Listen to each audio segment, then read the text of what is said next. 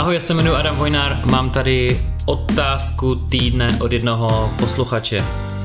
Jmenuje se Martin Dohnal. Ahoj Adame, mám na tebe trošku rozsálejší otázku, co se týká investicí a jelikož sleduji tvůj YouTube kanál, obracím se na tebe. Před třemi lety jsem vyjel do Anglie, bydlím přes hurá do světa po celou dobu. Martin bydlí přes naši agenturu, to mě dvakrát těší. Za tu dobu už jsem stihl ušetřit nějaké finanční prostředky. Perfektní. Moje první otázka je, co si myslíš, zda je lepší si posílat peníze do ČR pravidelně, například jednou až dvakrát měsíčně, nebo až ušetřím více a v naději, že kurz půjde nahoru. Samozřejmě to nikdo nemůže předpovědět, kterým kurz půjde směrem. Tak, Martin se ptá na posílání peněz z Anglie. Já osobně si posílám peníze z Anglie jednou za dva, možná jednou za tři měsíce a má to víc důvodů. První důvod je, že nepotřebuju si posílat peníze každý měsíc. Mám ještě jiný zdroj příjmu. Druhý důvod je, proč dvakrát nebo třikrát, proč ne třeba jednou za rok, protože nechci všechno sázet na jednu kartu. A kdybych posílal peníze jednou za rok, tak eh, by to připomínalo sázení na jednu kartu, kdy předpokládám, že jednou za rok bude kurz vysoko, já si to zrovna převedu. Prostě ten kurz může být zrovna i nízko. Takže pravidelný převod znamená mít pravidelně nějaký příjem, nebo eh, v případě Martina, který žije pořád v Anglii, pravidelně posílat peníze do České republiky a spořit si, třeba každý měsíc posílat peníze eh, na nějaké vklady, na nějaké fondy, na nějaké investice, anebo na spořící účet v českých korunách. A hlavně tím člověk předchází měnovému riziku. Samozřejmě se může stát, že Libra se propadne na nějakých 27 korun za jednu Libru, ale může se stát, že třeba bude 29,50 nebo 30. A to člověk nikdy dopředu neví. A když si to převádí pravidelně, tak párkrát převede za špatný kurz, několikrát za nějaký průměr, několikrát za ten lepší kurz. Prostě se to zprůměruje celé a tím se více vyhne tomu riziku, kdyby všechno sázel na jednu kartu. Co kdyby za rok byl kurz 25? Jo? Takže hodně ztratí. Pro ty, co jste v zahraničí, v Anglii, doporučuji aplikaci v mobilu TransferWise.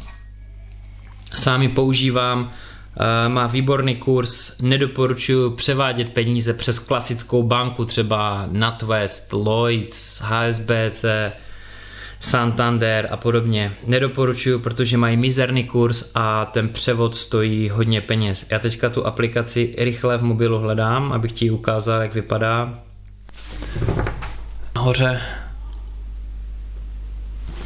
Takhle vypadá TransferWise, převod trvá 2-3 dny a třeba za částku 1000 liber platím kolem 7 liber poplatek takže a kurz je výborný. Je hodně blízko klasickému středu, který vyhlašuje Česká národní banka, liší se fakt jenom o třeba jednu desetinku. Pokud půjdeš do klasické směnárny, tak ten rozdíl bude třeba padesátník. Jo, takže v klasické směnárně jednak musíš mít cash sebou, což se vystavuješ riziku. Jednak ten převod, eh, samozřejmě za převod se většinou neplatí ve směnárnách dneska, ale ten kurz není dobrý přes TransferWise, prostě zebereš telefon, uděláš klik, klik, šup, šup, převedeš svoje peníze z Británie, z britského účtu na britský účet TransferWiseu a za dva dny ti TransferWise připíše, eh, pošle peníze na tvůj český účet. Takže tuto aplikaci používám několik let, je levná, kurz je výborný, takže ji doporučuju. Pod toto video dávám odkaz na TransferWise, je to můj link, je to affiliate, takže se podělíme, za tebe dostanu možná 5 liber, možná 10 liber nějakou odměnu, pokud použiješ TransferWise. Druhá část otázky.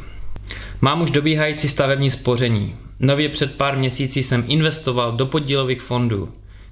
Týká se nemovitosti. A také založil termínovaný vklad. Chtěl bych si v horizontu 3 až 4 let včera koupit byt. Jakou investici bys mi doporučil? 3 až 4 roky koupit byt, do té doby spořit peníze.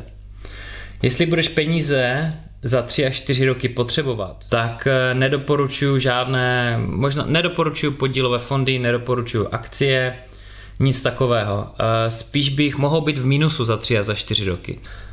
Třeba dluhopisy JNT banky, teďka s JNT bankou samozřejmě nespolupracuju ani s nikým takovým, udělej si svůj vlastní research, ale třeba dluhopisy JNT banky nabízejí s úročení kolem 5%.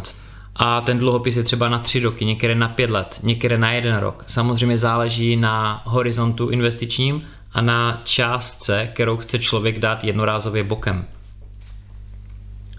Sám se po těch eh, dluhopisech dívám, tak eh, jsem si našel právě tu GNT banku, ale mohou být někde jinde nějaké lepší. Malou část dám na něco rizikovějšího.